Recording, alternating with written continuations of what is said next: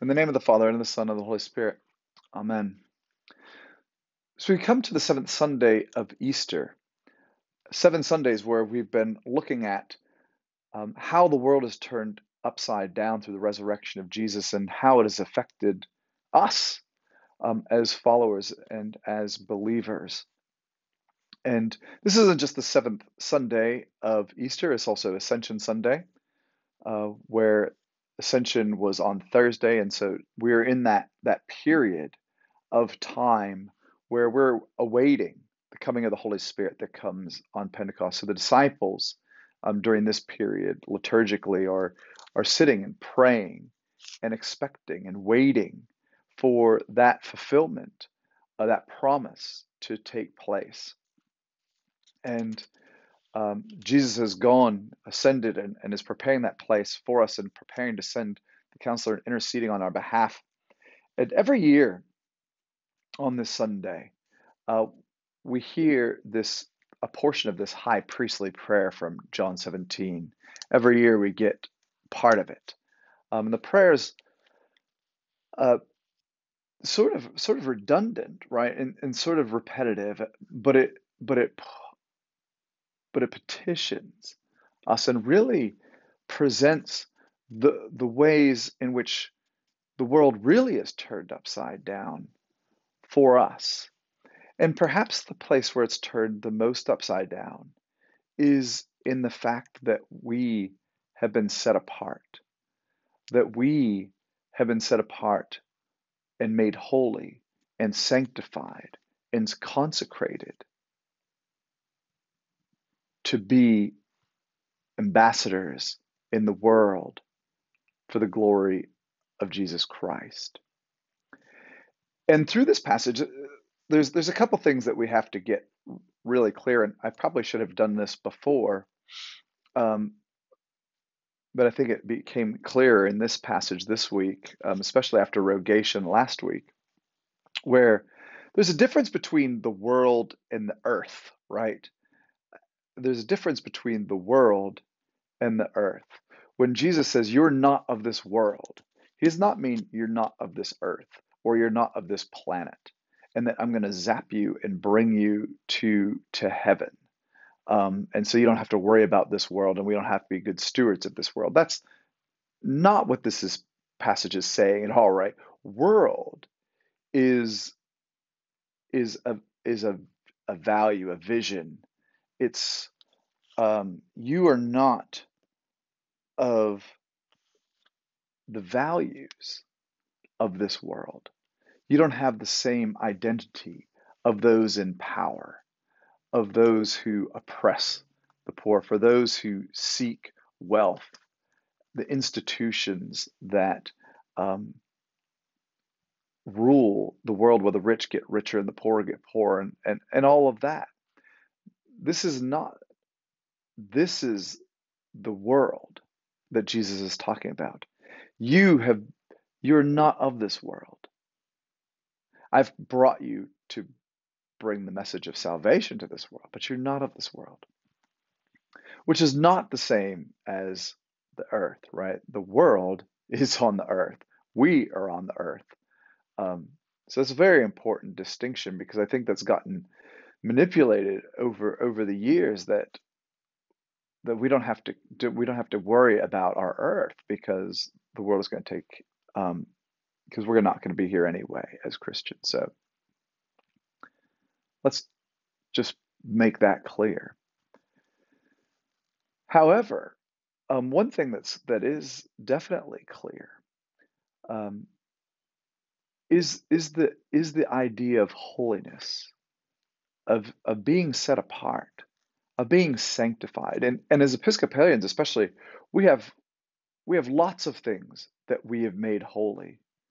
We've made the body and blood holy. We, we, we sanctify the elements of bread and wine and set them apart as the body and blood of Jesus Christ, as He's called us to. We've set apart oil that's holy for anointing specifically for the purposes of anointing and healing and and making chrism to to mark uh, one who's been baptized as Christ's own forever. We've set apart altars and tabernacles and vases and crosses and candlesticks and all sorts of things that we've consecrated, blessed, made holy, set apart for a particular purpose. And this happened um, from the time of Moses, right? And as the Israelites were were in the desert, God commanded them to to create a tabernacle that He could dwell in, to set apart things that were holy. Later, the temple was built, and it was set apart to be holy, and priests were set apart to be holy, with specific areas in which to to declare one as holy or not right? This is this is why jesus tells the lepers whom he cleanses to go and show yourselves to the priests for they have the power to declare you clean or unclean. You're either set apart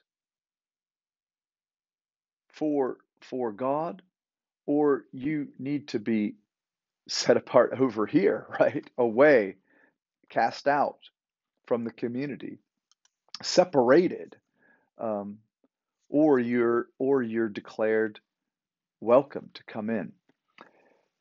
And so this idea of being set apart um,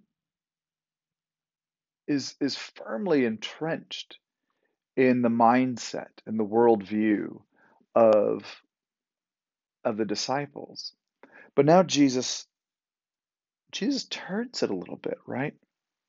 He says in his prayer, sanctify them.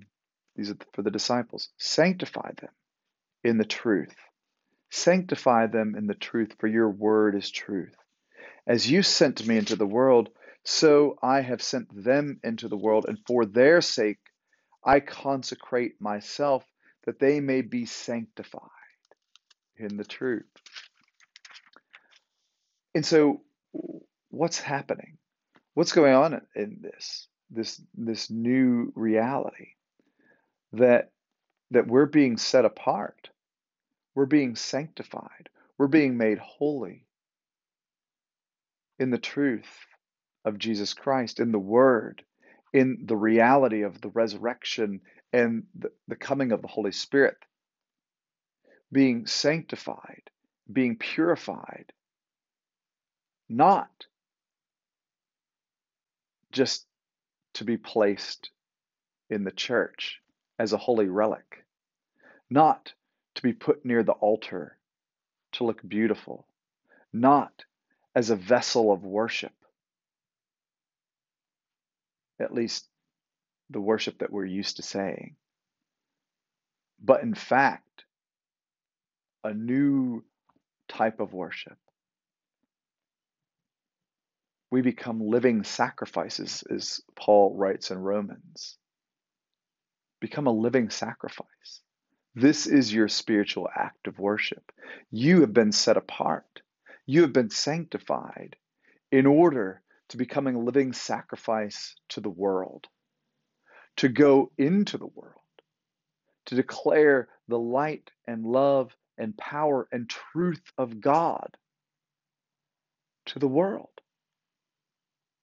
You've been set apart and made holy, not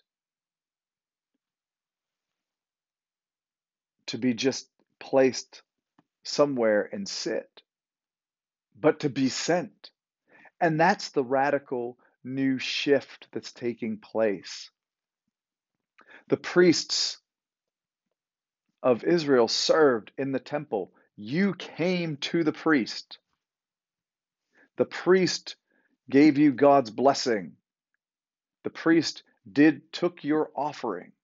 The priest made was the intermediary between you and God. Now, you who've been sanctified, you, the priesthood of all believers, you, the living stones of the temple of God, have been made holy, not for people to come to you, but for you to go to them. And this is why, as we talked about before, that, that horrible E word, evangelism in the Episcopal Church, we get it mixed up. We think we have to have it all together. We think we have to have the perfect answer, the perfect solution. We think we have to have the perfect shtick in order to lead people to Jesus. But in fact, you are invited just to go and be a living sacrifice to them. Do nothing, say nothing more than love. You don't have to have an agenda. You can allow the Spirit of God to lead you and guide you and direct you just by being sanctified, consecrated in the truth of God's grace and love. When um, Audrey was little, about three years old, um, when she was out of preschool, she'd come with me to uh, hospital visits and nursing home visits, and she'd carry the little communion kit down the hallway. She was my little helper, and uh, we had one parishioner that we visited uh, quite regularly in the nursing home, and um, she had a roommate. And uh, one day we we were sitting with our with our parishioner and and uh, talking and, and, giving communion and praying. And um, as we were saying our goodbyes, Audrey said um, to the, about pointing to the roommate next, "What about her?" Shouldn't we pray for her? And so, yes, we asked, Would you like us to pray with you? Would you like communion? Which she did. Um, but here's here is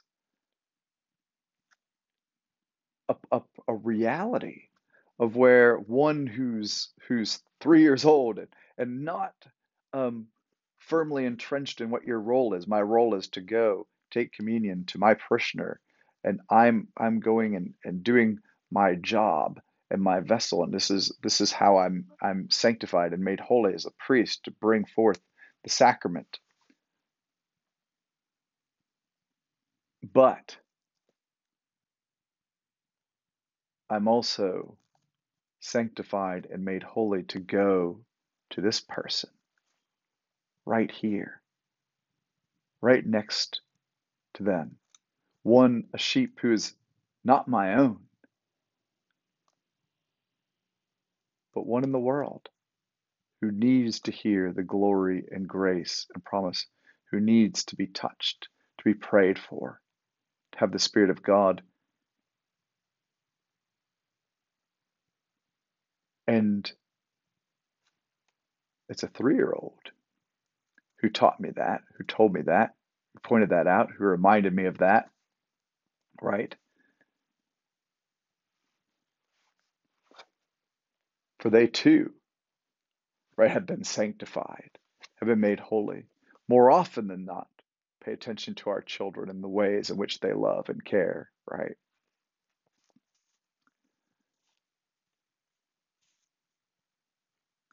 How how can we be living sacrifices? How can we see ourselves as being sanctified and set apart and made holy? First thing I think we need to do is is rid ourselves of the fact that we're we're sinful and and totally depraved and um, all those things because the reality is in Christ we've been forgiven, right? We do sin, we do make mistakes, we do err, but through the blood of Jesus Christ, our sins have been forgiven. And therefore, they've been blotted and made clean, and we have an intimate relationship with God who gives us the Holy Spirit and empowers us and sets us apart and has consecrated us, consecrated us to make us holy in his sight. So, all those negative thoughts you have about yourself, stop thinking about them that way and think about how God sees you as a beloved child, as holy, as spotless, as worthy of his love. And then embrace that reality and declare that same love to someone else. See yourself not as one who's just there to soak in like a sponge the love and grace of God. Though there are times in your life where that is definitely good. But one who's called to take that sponge and wring it out over someone else's head, right? To go, to bring forth that love, to bring forth that promise, to bring forth that joy and blessing to the world. For when we start looking at ourselves in this way, we start seeing what Jesus has done in consecrating himself on the cross, sending forth his spirit to us, not just that we're going to heaven, not just that we can have a great life on earth, but as ambassadors and as witnesses and as holy priests who aren't waiting for people to come to us, but for us to go to people. May we bring forth the love of Christ to the world. May we bring forth his joy and strength to the world. Let's pray. Almighty God, we give you thanks and praise for filling us with your truth, for sending us your truth, for allowing us to live into that truth, for sanctifying us in the truth and making us holy. Holy vessels of your light and your love and your promise, thank you for your Spirit. Thank you for your Son, Jesus Christ. Lead us, we pray, into the world. Protect us from all assaults of the enemy and fill us with strength, power, and courage to declare your light and your love to those who are in desperate need of it. May we be living sacrifices, holy priests serving you. In Jesus' name, amen.